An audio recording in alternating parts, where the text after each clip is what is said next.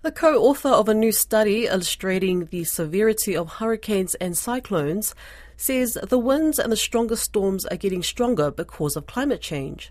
The study used the example of a hypothetical Category 6 storm to raise awareness that climate change is making the most severe tropical cyclones even worse.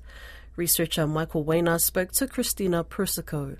Our goal in this paper was to highlight and raise awareness that climate change is making the most severe uh, tropical cyclones um, more so. And so, specifically, the, the winds in the strongest storms are getting stronger because of climate change. And that's because basically there's more energy available for these kinds of storms because uh, global warming has indeed formed the, the uh, ocean and the atmosphere. Again, our main purpose here was to raise awareness that the worst storms are get, have already gotten worse. And one way to get that message across was to use this well used but maybe misunderstood uh, Saffir Simpson uh, hurricane wind scale.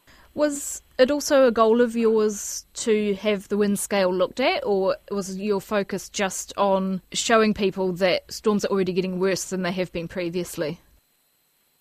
It's the latter. We we we we do not expect that a, a sixth category will be added anytime soon by the officials to any of these warning uh, mechanisms. No, only what we wanted to do is use the scale to say that it doesn't describe the most intense storms that are occurring now because of climate change. You know, we looked at the satellite record from about 1980 to uh, 2020 or so, and uh, found that the only storms that would reach this uh, threshold of Category Six of 192 miles an hour were in the last decade.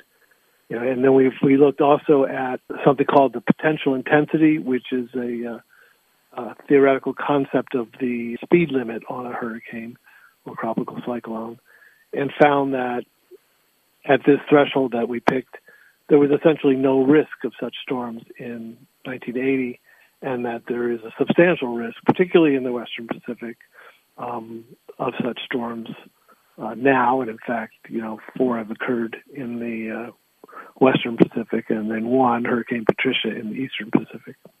So, how should the Pacific, the general person in the Pacific, say, react? What the public needs to know is that as dangerous as a large tropical cyclone is, and how you know what what people might be used to is no longer the norm.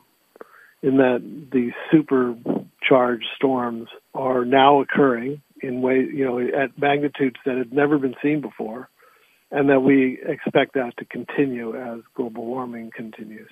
So the risks, the hazards that are associated with these kinds of storms, which you know we quantified only as by the wind metric, but the other hazards also increase. You know, the storm surge is driven by wind, so if the winds are stronger, the, the storm surge is going to be larger, and indeed also uh, the rainfall will be increased. And actually, in, in another set of pa- series of papers, we've have quantified um, for many uh, tropical cyclones that climate change has already substantially increased rainfall, so that risk is, has increased as well.